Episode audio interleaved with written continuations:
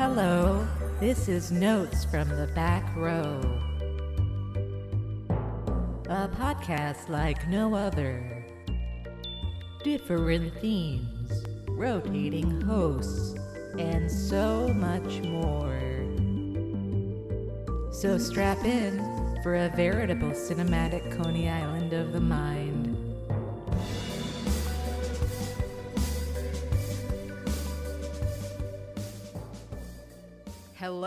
Hello, Veronica. Hello, Jenna. It's another Notes from the Back Row. Back-row.com. It's a website. theme song. la la la la back row. See? We can do it. Yeah. Uh, welcome. We are going to start talking, Veronica and I. No Dan, no Carlo. Sorry. Just the ladies today. Girls' night. now let's talk about horrific violence. yeah, exactly. Horrific violence and our periods. but before we do that, I just want to direct you guys towards back-row.com. What a website! It was our fifth birthday recently. Woo. I mean, by the time this comes out, it won't be that recently, but it was in February, you know? That's pretty Yeah. good. We're old. Five years back row has been around, and you know what? We are just producing the greatest of the great content. Like Veronica's review of A Banquet, brand new movie that just came out, horror movie. Yeah, IFC Midnight. Now I have a an IFC Midnight like screener app on my TV. So send me more screeners IFC Midnight so I can use it. Hell yeah. And then how about that uh, Dan Gorman interview with the New World Pictures podcast? If you guys like movies such as Crystal Heart or Star Crystal, Making Contact, this is a great episode. He interviews them. He talks about how uh, all of their their interviews with people that worked at New World Pictures uh, behind the scenes, really fun. Check that out. That is a great episode. There's also so many cream of the cruds if you want your uh, Carlo and Dan fix, where they talk about brand new releases. And you know what? Go ahead on the site and look at our favorite movies of 2021 because all four of us uh, included lists that are quite fun. And s- they're not all actually movies that came out in 2021. I Yeah. think I'm the only one. Actually, you did you did quite a few of 2021 movies. Most of yours are new. Yeah. Yeah, I had a pretty solid amount of movies that I saw in the actual theaters in 2021, so there was a good One a of good which was selection. Nightmare Alley. Are you a true medium? Yes, I am. Mr. Carla, Doctor, how about that? please lay down. Can you read minds? Yes, I can. Under the right circumstances. Keep your answers brief. What do I want? To be found out, same as everybody else. Are you in contact with the beyond? Well, we've had our share of snake charmers in the past. We deal with them. Which is what we're going to talk about today.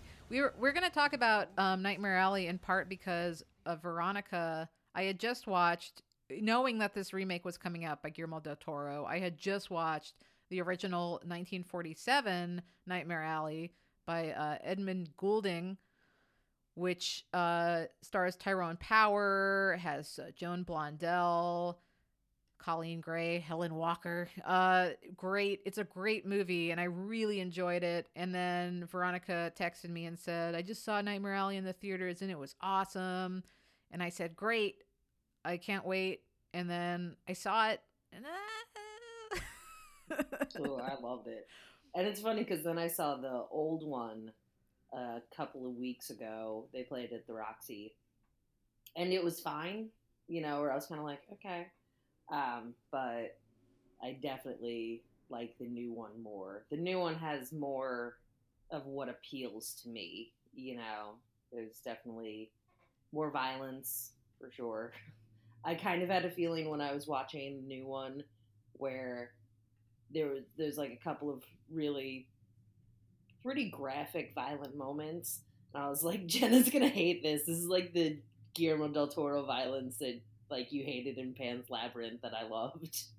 I was like, oh my god, it's so so upsetting. I, you know, the thing about the violence. So here's my thing with Del Toro is that I, I just don't think he can tell a story. And I feel like I have this issue with every single one of his movies. And it's not his violence that kills me, it's that he never justifies it.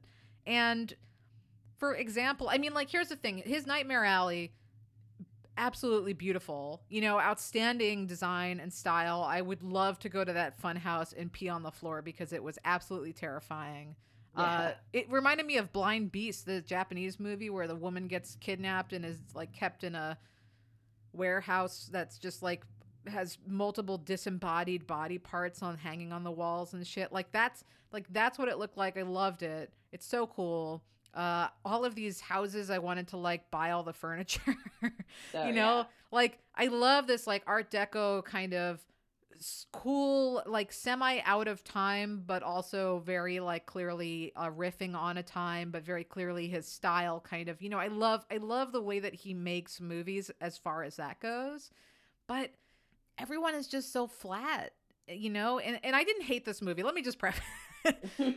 I'm being kind of a prick, but like I, I don't hate this movie. The only thing I hated was Bradley Cooper, but we'll talk about that. But um the thing that kills me is just that like, you know, he he kind of floats everyone through this this world that he builds and they never feel like they're actually grounded in it. Like I felt like the thing that kind of annoyed me about the remake of Nightmare Alley is that everything felt so predestined, which is like a subtle but important difference from like what I thought like the precariously constructed house of cards that the original uh well the 47 film is. Yeah, I mean, I don't. I I think that's. I I don't really agree with that, just because in the forty seven one, it still feels it it feels still very set up. You know, where Right. it's still someone being manipulated, and it's still uh, people kind of. It's like wild things where everybody thinks they're screwing someone else. But I would also say that if we're talking about like flat, I don't really think the performances the performances in the old one are like fine, you know, but even for the 40s, I'm like, guys, this is Molly just starts like screaming. She gives the whole thing away for no reason just cuz she like it feels bad. The female characters in the old one are dumb as rocks. No know? way, Joan Blondell fucking crushes it, dude. As Okay, Zeena. she's fine. And like, but that the Zora character pretty much stayed the same in in both. I think Toni Collette's better. Just I think acting in general is better now. I think it's uh, you know. It's Oh, I thought Toni Collette was terrible though. I thought she was awful I thought she because like the thing is like, well, here's the thing though. Here's what I think. The 47 one, I think it's way more about like what hubris does to someone. It's like you know, it, it's more set up like a tarot card reading. Like nothing's set in stone. There's obviously you know the the the most blunt foreshadowing in the beginning of that film, right? About the the Right. geek. Uh, but it doesn't. It, it feels more like um you know that that he he has a chance to get out of this whereas del toro's spends so much time you know setting up the whole stuff with his father all these flashbacks i thought were totally unnecessary that it just comes down to destiny catching up with him which i just think is so bleh in comparison like i think it's like a subtle difference but it just kind of like you know that's what i mean about coasting along like i kind of hate the idea of like you know oh this is just karma you know, this is his destiny to be a geek. Like, come on, like. I don't even think that was. But see, it's like I don't. I don't think. I think it's the same story. It's he. It's absolutely hubris catching up with him, and I think it actually works in the the new one better because he's getting warned along the way so often. He gets warned in the old one with like the tarot cards. But there's, I really enjoyed Molly much more in the new one. She doesn't even have a character in the old one. yeah. Um, she's absurd, but they have all this like they give her more complexity. They have her telling the story about. I, I what I liked about the the new one is sort of like bringing to flesh what seems like magic, and Molly talking about like how she would get actually get electrocuted, and she had to figure out how much she could take. You know, having a little bit more weight in some of these things that were just like fun carnival, fun carnival tricks. So the fact with the geek that in the new one, he talks about putting laudanum in the the booze instead of just like, oh yeah, this guy's drunk. It's like, no, well, even if you're a raging drunk, at some point you're gonna be like, this isn't working, guys. Oh, you got him hooked on like this strong opiate, like that. Sure, in we can understand that in this country in 2022 Right. how easily people get hooked on opiates. You know, so I thought it kind of like added a little more weight to things that in the old one they just kind of were like, oh yeah, she gets, she stands here and gets things light up with electricity, but it's she's fine, and you know, it it had it like felt like freaks to me. It felt like that it had sort of reminded me a couple of scenes uh, in the new one reminded me of freaks where you're like oh my god this was actually how some people had to survive Right, and I, I agree with you. Actually, I mean the, the for the geek stuff and and you know the the being more explicit about how people were re- like kind of trapped into these situations more so than they were just desperate.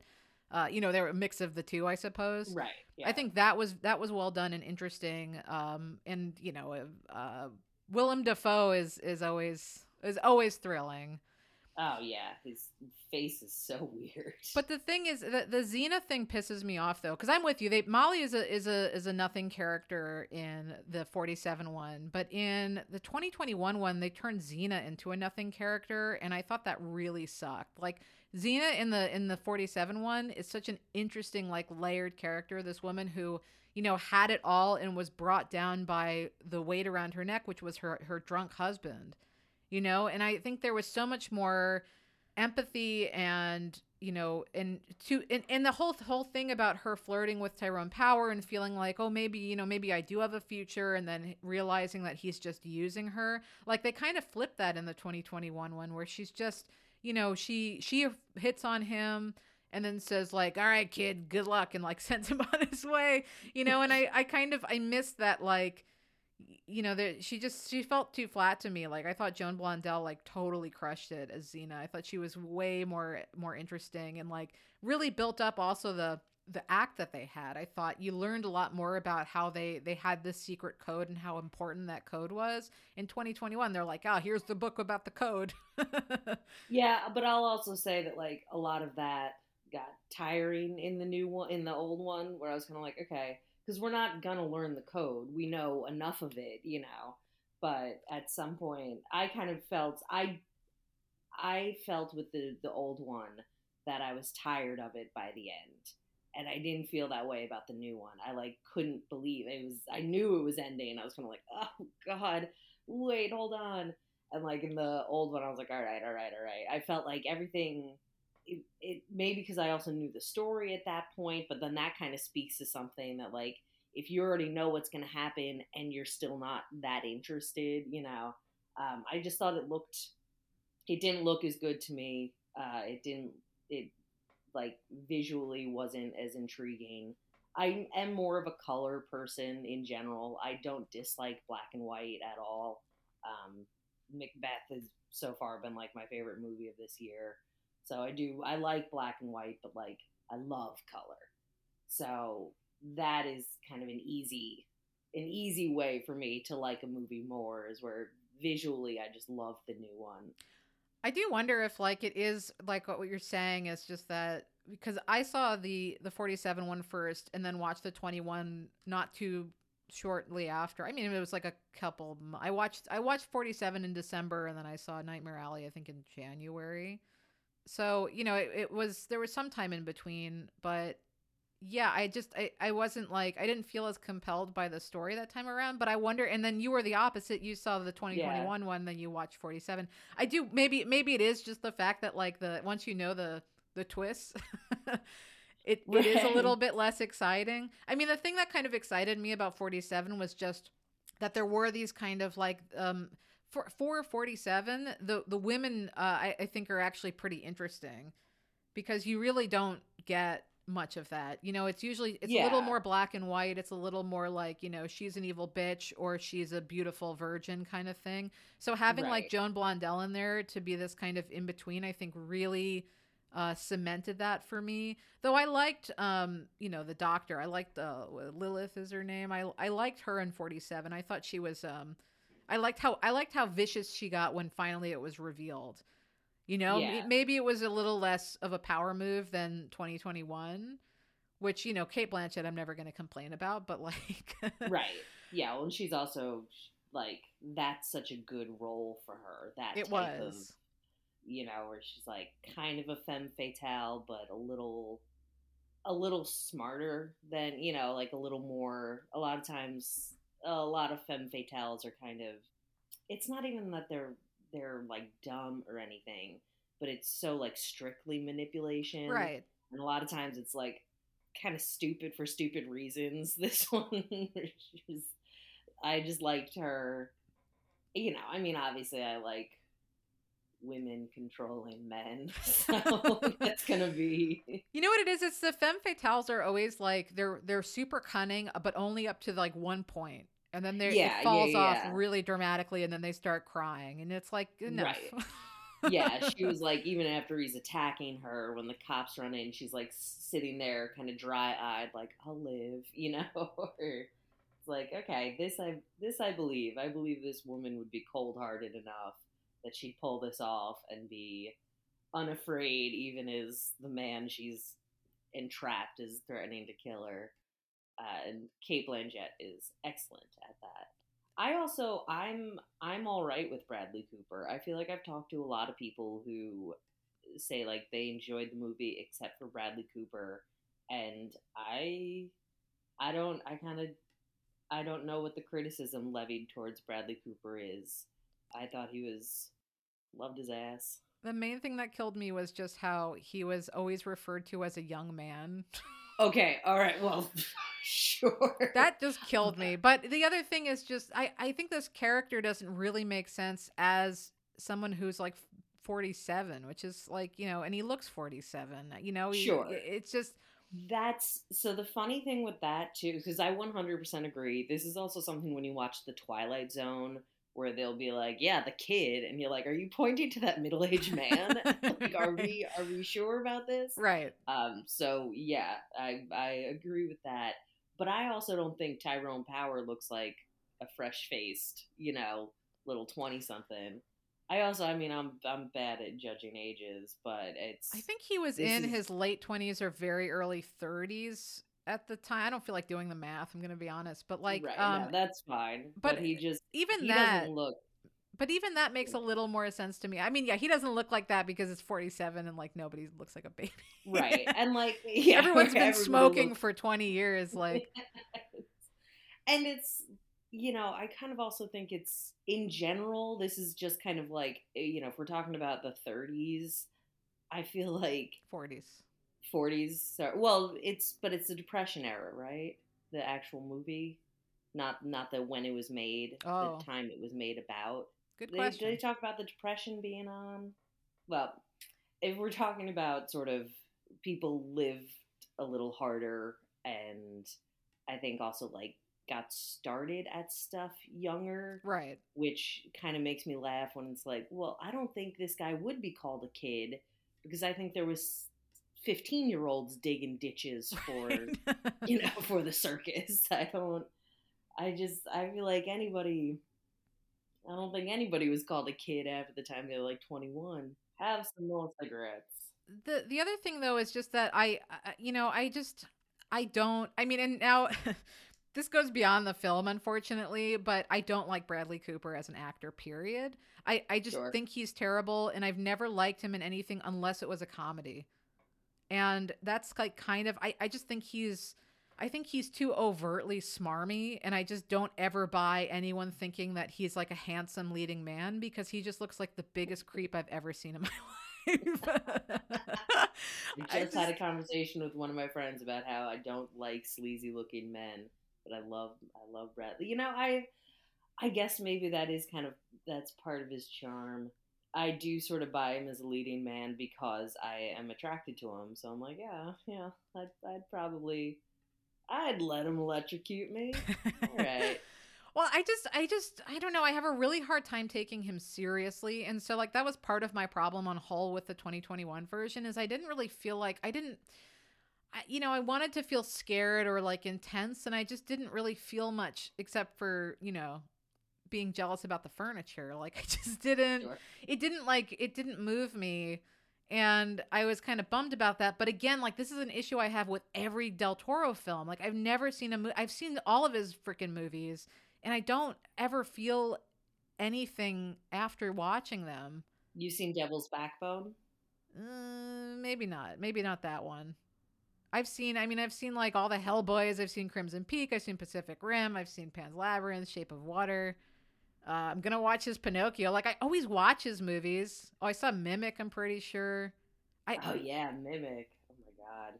I like. I didn't even know that was him until like much later in my life, I guess, because I watched it on TV when I was like probably 13 or something. I just like he he always makes movies that I it I, I kind of feel I mean it's like I feel the same way about Paul Thomas Anderson. um only because I was, you know, thinking of Bradley Cooper and Licorice Pizza. I thought he was good in that because he plays like a coked up freak. Like it, it was like perfect him for him.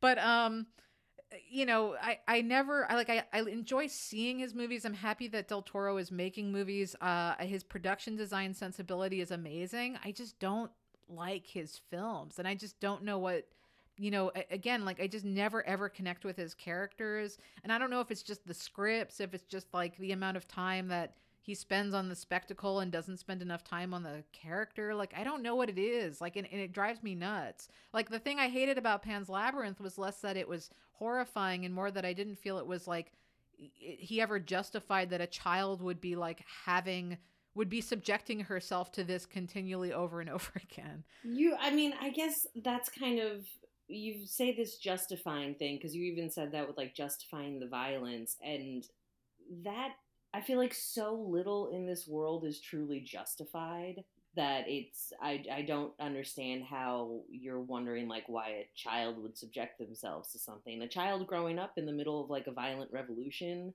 who's you know lost her father and in a really like fucked up home life, you don't understand why they might return to a, a fantasy world. Of more violence? That's the thing I don't Yeah, get. That's that's what they're used to. That's what like. It at, at least that in the fantasy world, there's a straight path forward. It's clear, you know. There's someone giving her deeds to do, as opposed to home life, where it's just kind of this weird chaos. Uh, the and it the seems violence, far more chaotic the the fantasy life than it does her home life. she's being given deeds. Anytime you're given a goal, you're like given something to accomplish, that's less chaotic, right? You know, it's like you at least have something to do. At the home life, it was just kind of waiting to be abused again. But I mean, I also kind of think, I think the violence is often justified by the circumstances. You know, I the violence in Nightmare Alley, which I really, really loved. Of course, it's gonna like someone's all of a sudden freaking out and shooting at you, and you run them over with your car. You know, like that. That was good though. That was like a good scene. No, I loved that. I loved the Richard P. Jenkins face getting caved in. I thought that was a very like sharp, intense moment of what it really. A a lot of times, uh, violence we see uh, in movies is like cartoonish, or we don't just hitting someone with a fist. We don't realize how much damage that can do. And when they have that one shot of Richard P. Jenkins' face after being like pummeled, where you can kind of, you know, his nose is kind of broken off, and you know, it's you really people don't even need these outrageous implements to do real real damage to each other. Uh, so I, you know, I loved that scene in Pan's Labyrinth with the the glass bottle. It just it was so brutal, but so real, you know, and it doesn't. That's kind of why I like his violence is that it doesn't really it doesn't try to make it too outrageous. It's just kind of it's closer to the bone. Where oh, we don't need to slice you up, and we don't need to do this whole big, you know, ridiculous saw-like torture sequence. We can just stab you with a glass bottle. Like that's it's just it's so much more but then visceral. But isn't it then about the spectacle of of the viscera? Like, you know, that's the thing. It's like it just ends up being the same indulgent scene, just like that he he shortens the doing and just lingers on the having been done. Which is, you know, for for that scene where he's running the guy over with the car, I actually thought that that did make sense because it was this emotional terror. You know, he's realizing that the everything, you know, his the house of cards is falling and this is it. This is the final second. So like to have that punctuation of that kind of violence, I, I you know, that to me was justified. Like it made sense. I can see somebody reacting that way. Like does the camera have to linger on it? I mean, I think that's even a different conversation in a way. I you know, like I think about The Shape of Water where I, you know, I'm I'm hardly against sex in movies. I I would love to see more romance um, movies with uh, fishmen, quite frankly. But um, All right. that's my kink. But I just thought that there was similarly like these explicit sex scenes and nude scenes that just felt superfluous to the to the point of anything. You know, it's one thing when she's actually with that fish man. It's like, did we need the scene of uh, your boy, you know, having sex with his wife like violently and stuff like I I- like I don't know. It's like there there was just stuff too that it, it was just like uh, weird to sit there and and you know indulge in this kind of like male gaze uh you know because we can do it kind of attitude that you know it just it kind of forces you to stand there and be like wow they really went for it and and to me that doesn't like that doesn't excite me you know Well, so I wasn't a huge fan of Shape of Water, so I can't really speak too much on that. I most of it, most of it, I thought was dumb. I thought it looked good, but you know, it's for me, it's hard to get into something where the main plot is about love. It just, I'm like, all right, I don't care. You both seem annoying. So with that that movie, I was kind of like, this is this is fine. I love I love Michael Shannon. I thought obviously great performance, but um, overall didn't really care about that. But it kind of it just sort of makes me laugh when you're going like, well, isn't that still focusing on the spectacle?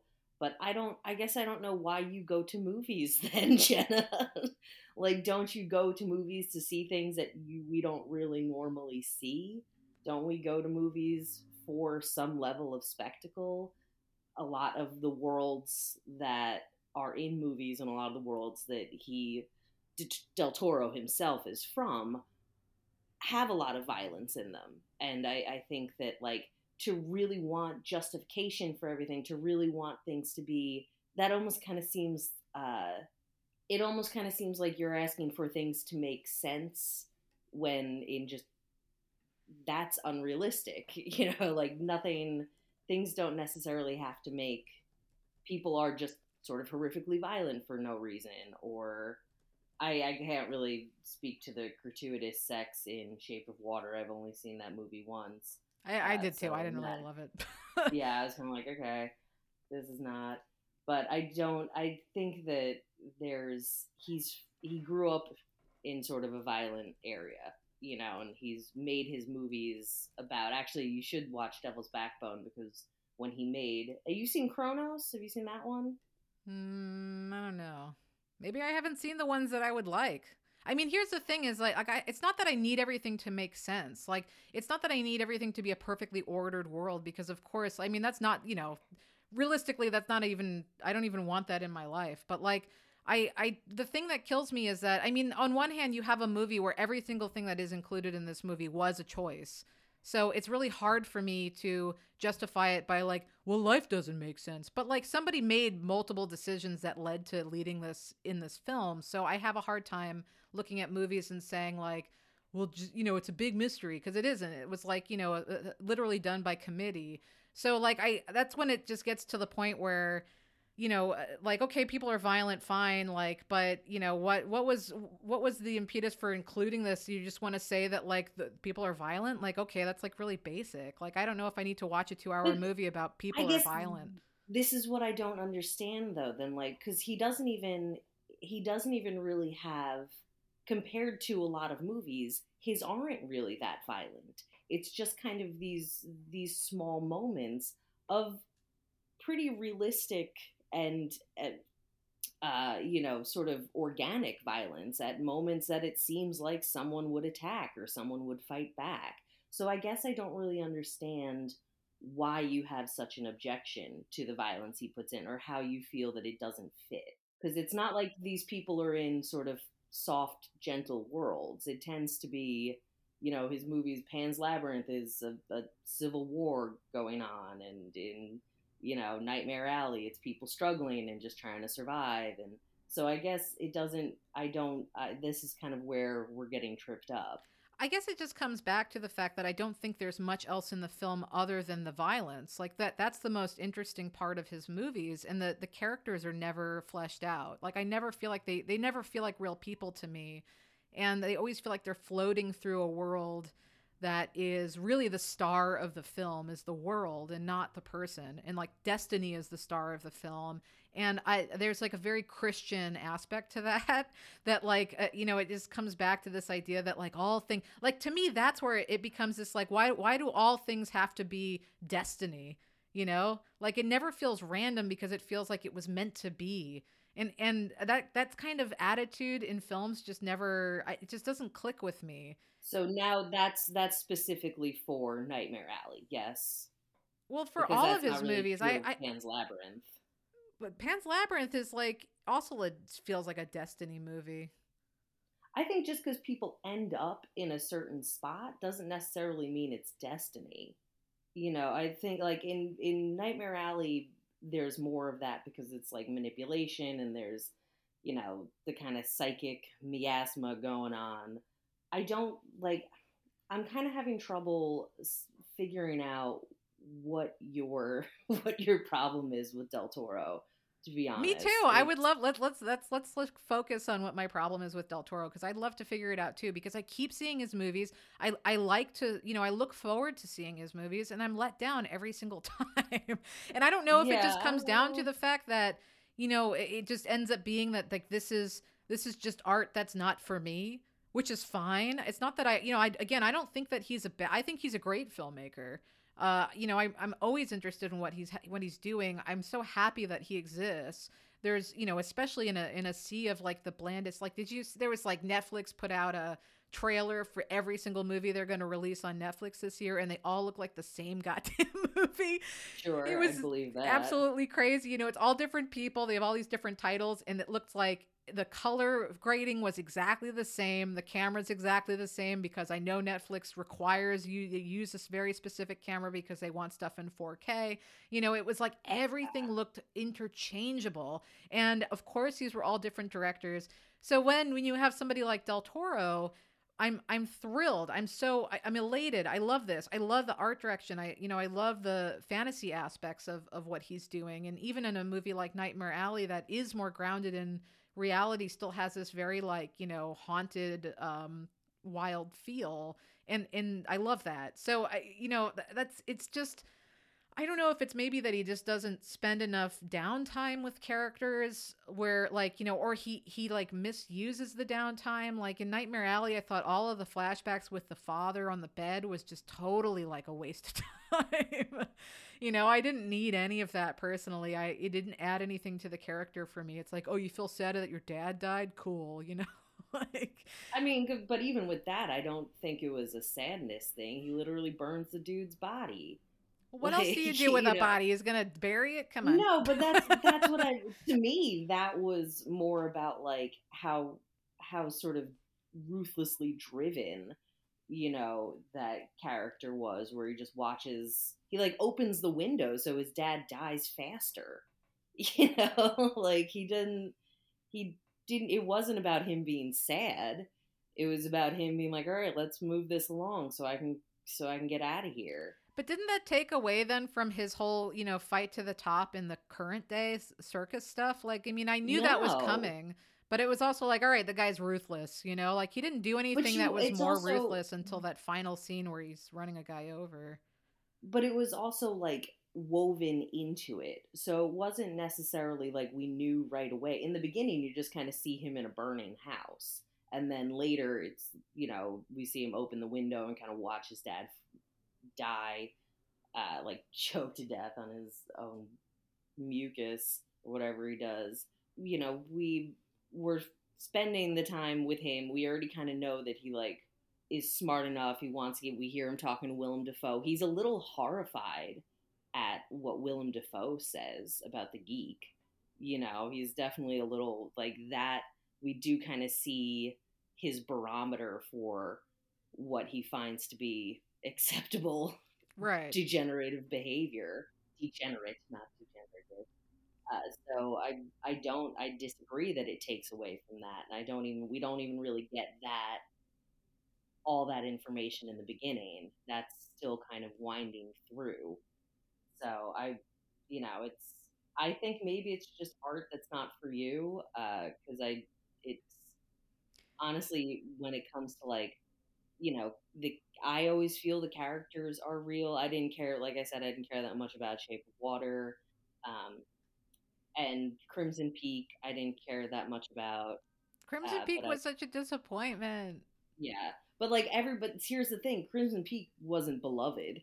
You know, uh, like I think that was a movie I wanted to love made, it. Does that count? people didn't really like. So he that wasn't a great movie, you know. Um, but I was like Pan's Labyrinth. I felt like the characters were very real. Devil's Backbone has very it's mainly children, uh, and they're very like very upsettingly real children. Um, Cronos, I actually think you'd get a kick out of. It's it's uh, Ron Perlman's there. He's really good, and I like the Hellboys. I like that first Hellboy. I don't remember if I saw the Golden Army or if I saw all of it, but I have less connection to like comic booky type movies anyway. Because then they just kind of they have to they're a franchise, you know, so that you kind of know who's going to be safe and who's going Right. to be fine, who's going to you know that that stuff. That's not even a Del Toro thing. That's just like why I don't like franchise movies because it just doesn't. There's no tension there for me. maybe it is the comic book aspect because I, I love comic books, but I, I'm definitely much pickier about them and or even fantasy novels. You know, like the thing I I, I come from a family where uh, half of my family is obsessed with like reading and voraciously will read every single fantasy novel or sci-fi novel that comes across their desk, like hundreds of books a, a year, kind of like you know the way that I watch movies, they devour uh, books and fantasy and sci-fi specifically.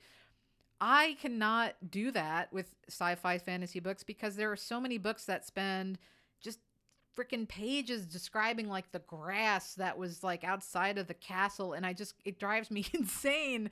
And so there is like this maybe part of this kind of fantasy world spectacle thing that fantasy fans love that I just hate where it's like that kind of flowery explanation where like you made your point in the first sentence but let's go on and really like muse on it for a bit like i don't that's like you know i there's a repetitiveness in that that drives me insane like i i don't need to like sit there and and consider the rose for six pages like if if there's a whole movie where the the plot is just we're only going to consider the rose i can like settle down into it or whatever the heck you know but i don't know there there is definitely I bet you wouldn't. I bet you'd hate it.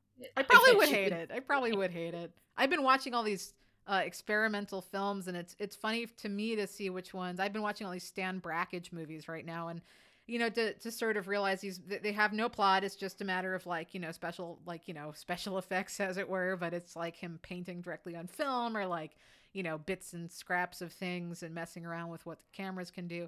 And it's interesting for me uh, to to be doing this. I'm doing it for Cinema 60, but I it- it's interest. It's been fun because some of them I hate and some of them I like get really excited about. Sure. and it it just kind of has more to do with like, well, if you're going to show me something that's really interesting and really visually kinetic, then I get excited, but when you're showing me just like here's the the rays of light as they, you know, reflect off of my camera lens and the ocean and it's like, all right, I, I got it. I don't need to see I don't need to see uh, 30 minutes of it. Like 2 minutes was great. Well, it's funny because when you're talking about sci-fi and fantasy books, it's funny that you like put those together because those are so they're such distinct gen- genres from each other that like I don't like fantasy. I don't really read fantasy. I definitely don't watch fantasy. Game of Thrones can suck my dick. Uh, but I love sci-fi. and you know, I can see similarities in that. A lot of what I don't like about fantasy is that I hate the stupid names. I hate it's always kind of medieval, and I don't really care about medieval times. I'm Victorian era onward kind of girl. you know, I'm like I don't mm, medieval looks uncomfortable, and I have a feeling everybody smelled disgusting. You need a working toilet, is what you're telling me. Oh God, I need several, please. uh, I'm not not into. Plus, everyone in a lot of like m- you know fantasy movies always still have like beautiful teeth and you know stuff where you're like, okay, come on, right. if we're if we're gonna do it, like let's show some people with scurvy. But I do really love sci-fi, and their sci-fi can be sort of hit or miss when it has, uh, they you know it can everything can be hit or miss, but like it'll sometimes it has those books that will spend a lot of time building a world or making things very specific and kind of explaining all the rules. Dune is like that in a lot of Yep. ways, um, but Dune kind of clips along. I can't speak to the rest of the Dune series, but I have heard that uh, there's a couple of them that certainly drag a little bit more. But like Dune will give you a lot of information uh, and really, you know, build these power structures and build this world, and you're kind of in it while it's being built. You know, so you're you're following along. But then there's other there's like Philip Dick, where it's just like, okay, guess what? It's the '60s. like, okay, right. okay, we got 130 pages. Let's go. like, let's just, you know, introduce a concept, write a story. right. Like, oh, Well, I Right. and I which I don't think they do, and I mean maybe they do in fantasy. I don't know enough fantasy, but I've never had anyone be like, "Yeah, this fantasy book really clips long." well, I, I mean, it's it de- fantasy is definitely more guilty of of spending all this time explaining the rules to you, uh, which yeah, it kills me. Um, th- though at the same time, I I love Lord of the Rings. Like I love Lord of the Rings, and the whole first book is about explaining the rules to you. Uh, especially the Council of Elrond is like such a slog. I love Lord of the Rings, and I find that to be such a slog to get through. But like, i- as long as fan, I, I love fantasy on whole as a genre, but like I like when it get it's showing you stuff that's you know that's when I'm that's when I get into the, like just the spectacle of something. Like I I want to just see a bunch of stuff that isn't possible in in real life. Uh, I like I I don't mind medieval stuff, um, but I just need for there to be a bigger theme behind everything. And ideally for me the best fantasy and the best sci-fi is is you know something that's not purely black and white. Sometimes you know like you know i love like i i was went through a king arthur thing like a couple years ago which was a lot of fun but it wasn't like the the end all for me as far as like you know a lot of these stories are pretty much about like did, did you see the green knight? I did not. Um, because I mean that's another one where it's just like, don't be a dick. Like that's the story. Sure. and I didn't mind that movie uh, because knowing, but I think because coming in knowing this was an Arthur tale, you know what I mean? Like knowing that this was going to be a one note, uh, I I thought that it was perfectly enjoyable. But like, did it speak to me? Did it like wow me? Like, no. I kind of feel the same way that I feel about the Del Toro movies where like I liked it, I was excited to see it and I got nothing out of it and I'm and I'm thrilled. Okay. you know, like I don't hate I don't hate Del Toro. Like I don't hate these movies. I just get I get frustrated because I want to love them and then I when I hear people like, you know, wax poetically about how much they they adore these things, I'm like, what am I missing? Like I I just don't I don't really I don't know. It's just at the end I I think it might just not be for me. Yeah, because it's funny you say where it's like you brought up the P.T. Anderson sort of comparison, where he's someone I really enjoy, but it's also like I enjoy every other movie. I guess it's like uh, that's how I feel about Wes Anderson, is where I Yeah. don't really go to Wes Anderson movies anymore because there's kind of like I would go and be like, there's no reason for me not, not to like this. The only reason I don't like it well, I didn't know. I guess that's not true. I have. I can explain quite clearly my reasons. Oh, so twee. Shut up. Everybody stop talking like that. You're all so annoying. This soundtrack's driving me crazy. So that's different. I feel like I have very specific complaints about Wes Anderson. Oh, he annoys me. But like you don't hate that he exists, right? Like as far as a filmmaker, like I think there is it's like a really specific type of thing where maybe you well maybe you hate Wes Anderson, but like no, no. I my my spiel with Wes Anderson is that like I'm glad he's making films. I'm glad that something he's something different. that yeah. I mean, I guess I'm glad that something like him can make it in can be in the mainstream because a lot of times mainstream movies are dumb or lazy you know there's there's a lot of i can't stand superhero movies at all you know there's just so many of these like kind of cranked out mainstream movies and i'm glad that someone like wes anderson is making things that like millions of people go to see you know it's not Yeah, which is weird. not I, yeah, well, I don't get it. I like. Wes Anderson actually, but like I think it, it is like it's it is cool and bizarre that that he has such a fan base. Yeah, I guess it's funny because it's also he's someone where his really early stuff kind of doesn't resemble his later stuff, where it's like you can kind of see the evolution, but like Rushmore is such a, a simple movie. It just even how it's composed, and then you see something like Grand Budapest Hotel, and you're like, oh my god, like your eyes go crossed. Every single inch of it is like, you know, art directed within an inch of its life. Where it doesn't, a lot of like his super early stuff doesn't really feel that way. It feels like we're in a, a strange world that I don't really recognize, but it's not as like manipulated. But I, P.T. Anderson might be a little bit of like a better comparison um not even comparison but it's like because i can kind of understand with pt anderson there's definitely movies i've liked of his that i've walked out and been like well why the hell did i watch that? And then i watch it like three or four more times and i'm like no i love this movie. The first time i saw the master i was like what in the hell is going on? And then afterwards like couldn't stop thinking about it and then watched it again and was like okay i love this movie but it did Man, kind of take a minute where I was like, I'm not entirely sure what we're doing here or why I'm still watching this. I would love to rewatch The Master. I saw that in theaters and I haven't seen it since and I I like walked out and I said, "Huh?"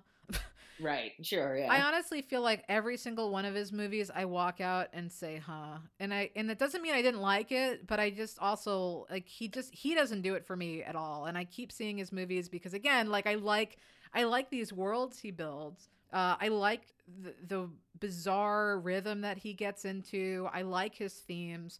All of his movies, though, are you know about cruelty, one hundred percent. Which is definitely that's not my thing. I don't you know I don't mind a movie that is cruel and I can get into a you know like a situations that are cruel. But when the film is just about wallowing in cruelty, then I start to get bored. P.T. Anderson's, you mean? Yeah, Are? all of them. Okay, Every I, yeah. I, I, I like because I was thinking about this recently, and I was you know writing actually something for Back Row about Licorice Pizza about how it's uh you know a, another movie where I, I'm I'm surprised that there was this controversy about it because I'm like everything he's done is mean. right. Why would you be surprised that he was now now now he finally was mean enough that he got offensive, you know, like apparently. So it's like it, you know, there there's just to me there's something about uh the the what he focuses on where, you know, I I am always intrigued but I never leave really feeling impacted.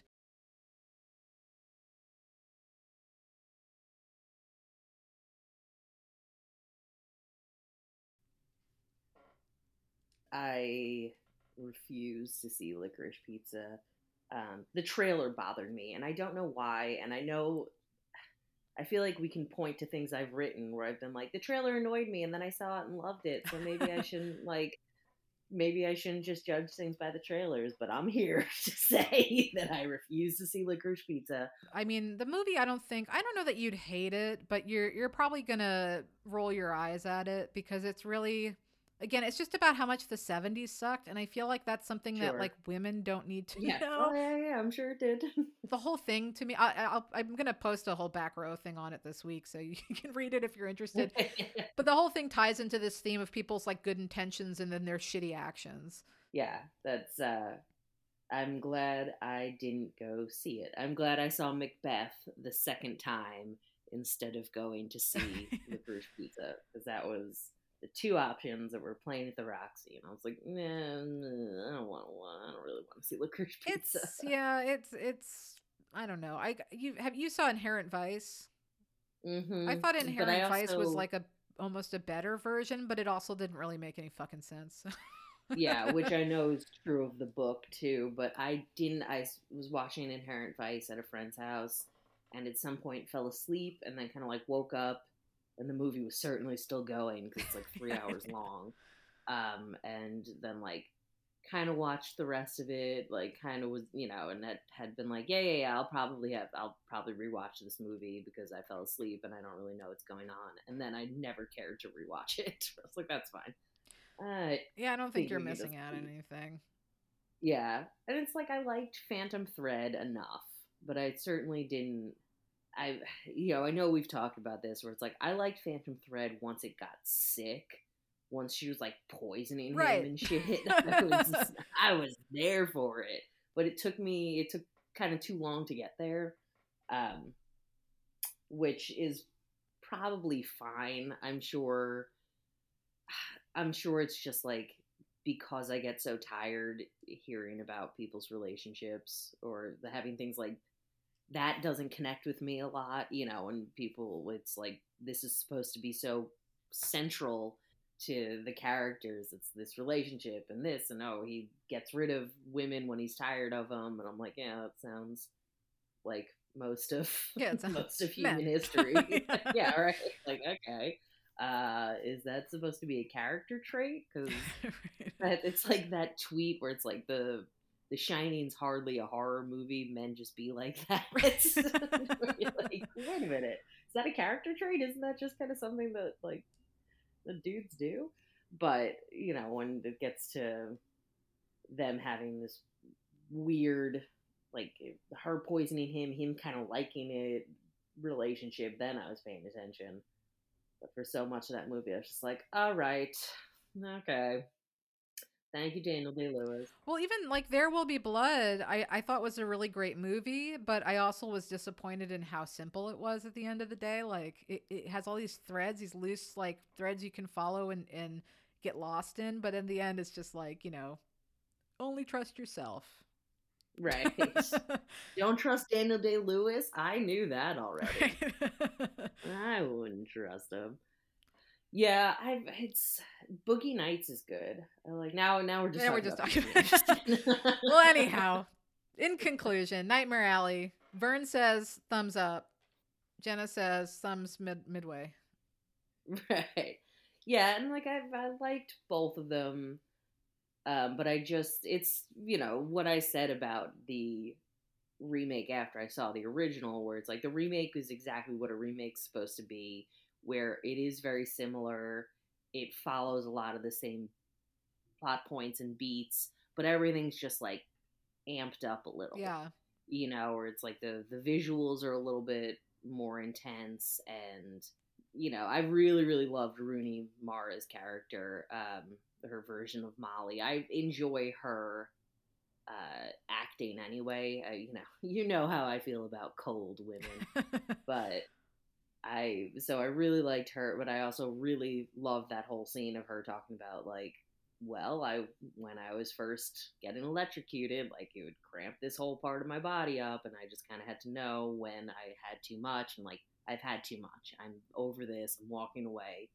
Um, I thought she that that character in the new one was made much more realistic uh much. I just don't think in the old one molly's kind of more hysterical and i want to be like weren't aren't you like an orphan who's been traveling with a circus? Like shouldn't you have a little more of a level head on your shoulders? Right. stop screaming. It's just a con. Right. relax. Uh cause so and at least like with that whole scene the richard richard jenkins character like actually tries to approach her. It, it the thing gets spoiled because he's like running at her trying to touch her so i like thought that kind of that sort of followed more of a logic to me um and i don't have a problem with bradley cooper but it's funny because you're not the first person to say that. A whole bunch of people were like, you know, even the the people I went to go see the original with, uh, one of them he was going like, yeah, I mean, Bradley Cooper. He's so old in it. He's supposed to be like he's supposed to be younger. He's supposed to be this, and he's like not that good of an actor. And I was like, yeah, I mean, but it's kind of a perfect role for him. It's like a opportunistic sleazebag, Right. like, that's that kind of. I mean, I I get the that you're like he's so smarmy looking, like he is. I think that's for those of us who like him. That's kind of part of his appeal, which is weird. I tend to not like uh, confident men, but I I like but look. I don't get me wrong. I love smarmy men, but uh, I tend to not. I tend to be like, ugh, all right. it But depends. I don't know why it works. I just need more charm, I think, and he's not very charming to me. And I don't, but I also don't find him physically attractive, and maybe that's a big part of it. yeah, because I think that's probably it. Where it's like I, I, I've got kind of like a ginger thing going on. We all know that. so he's like kind of, kind of gingery, and um, so he's probably like attractive enough to me that like I allow for the smarm. But he's no Johnny Knoxville. it's the sleaziest looking man I like. well, for, for the 47 version, I, I my my uh recommendation is just that it it's surprisingly it's surprisingly brutal for a 47 movie and and even though noirs get pretty rough and you know they have these kind of points of violence what i liked about it was just how it it has it has violence and it also just keeps going down and down and down and down and down into the gutter. And even at the point in which again like you know exactly how it's going to end because it's the most blatant foreshadowing in the first 5 minutes. Like you know the the most like like uh, like a high schooler could have written that. So you know i i definitely understand why it it's not when you're used to the more the uh, more subtlety and and more um expressive filmmaking it it it's going to disappoint but i think in a way if you can watch if if you are have an interest in it or you like to the tw- the 2021 one you should definitely go back and watch the original maybe give it a little time so you kind of forget some of the details or something but uh, i think it's worth it i think it's fun Yeah, I definitely think it's worth. It. I mean, it's unless I'm very, I very rarely say something's like not worth it to watch unless it like sickened me, you know. then it, then it's not. And even still, then I'm kind of like, well, I don't know. You might want to watch it and make up your own mind, but I'm never gonna watch it again.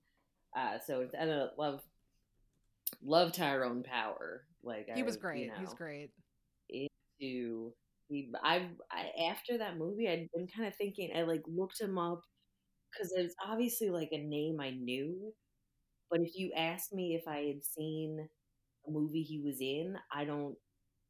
I don't think I could have ever like I don't think I could have picked him out of a lineup. I think I just kind of knew the name, and then I googled a whole bunch of them. Boy, he looked great. But again, I don't think he looked that young either. I don't know. I don't know how to. Everybody, everybody looked kind of old in that movie. I'm trying to think now of a movie that i wouldn't recommend somebody watch and the only thing eh, like a recent one and the only thing i can think of is mank Oh God, yeah, it's so long, right? it's just it's it's terrible everything about it's terrible Gary Oldman and Amanda Seyfried. Yeah. Yeah, right. That's. I remember when it came out, but I was like, I don't think I'm gonna go see this. don't Yeah, I'm trying to think of like what movie. Yeah, what I would like tell people was a waste of time. Well, I guess even that it's like I've, you know, un- unless it really, I'll kind of watch something that's a waste of time too. You know, like what else am I doing with it? You know, I'm not doing anything with this all this time. I might as well watch a movie. So I think the only times I would like not recommend something is if it was blatantly offensive or because honestly even something that would like sickened or upset me that meant it got a reaction you know sometimes that means i liked it. Right. Uh so it's hard it's hard to be like what would i not recommend? But it's yeah i feel like i kind of recommend anything even if i didn't like it. I'm like well i want i'm telling you to watch Shortbus and i kind of think i hated it. I don't know i, I I'm gonna rewatch that movie because I feel like I should have liked it. Uh, and I laughed a lot. Like I was entertained, but I think in the end it just kind of like annoyed me more than entertained me. Well, here, this is our cliffhanger for the next episode, right here. Right. When we both watch Yeah. Short Bus, and then maybe I'll explain to Veronica why she might not like it. right. Yeah. and we'll figure it out. We'll, we'll, we're, this is the, I don't know. I don't even know. What do we call this? The girl detectives. yeah, right. Opinion detectives. yeah, perfect. Opinion therapy. Getting to the root of our own opinions.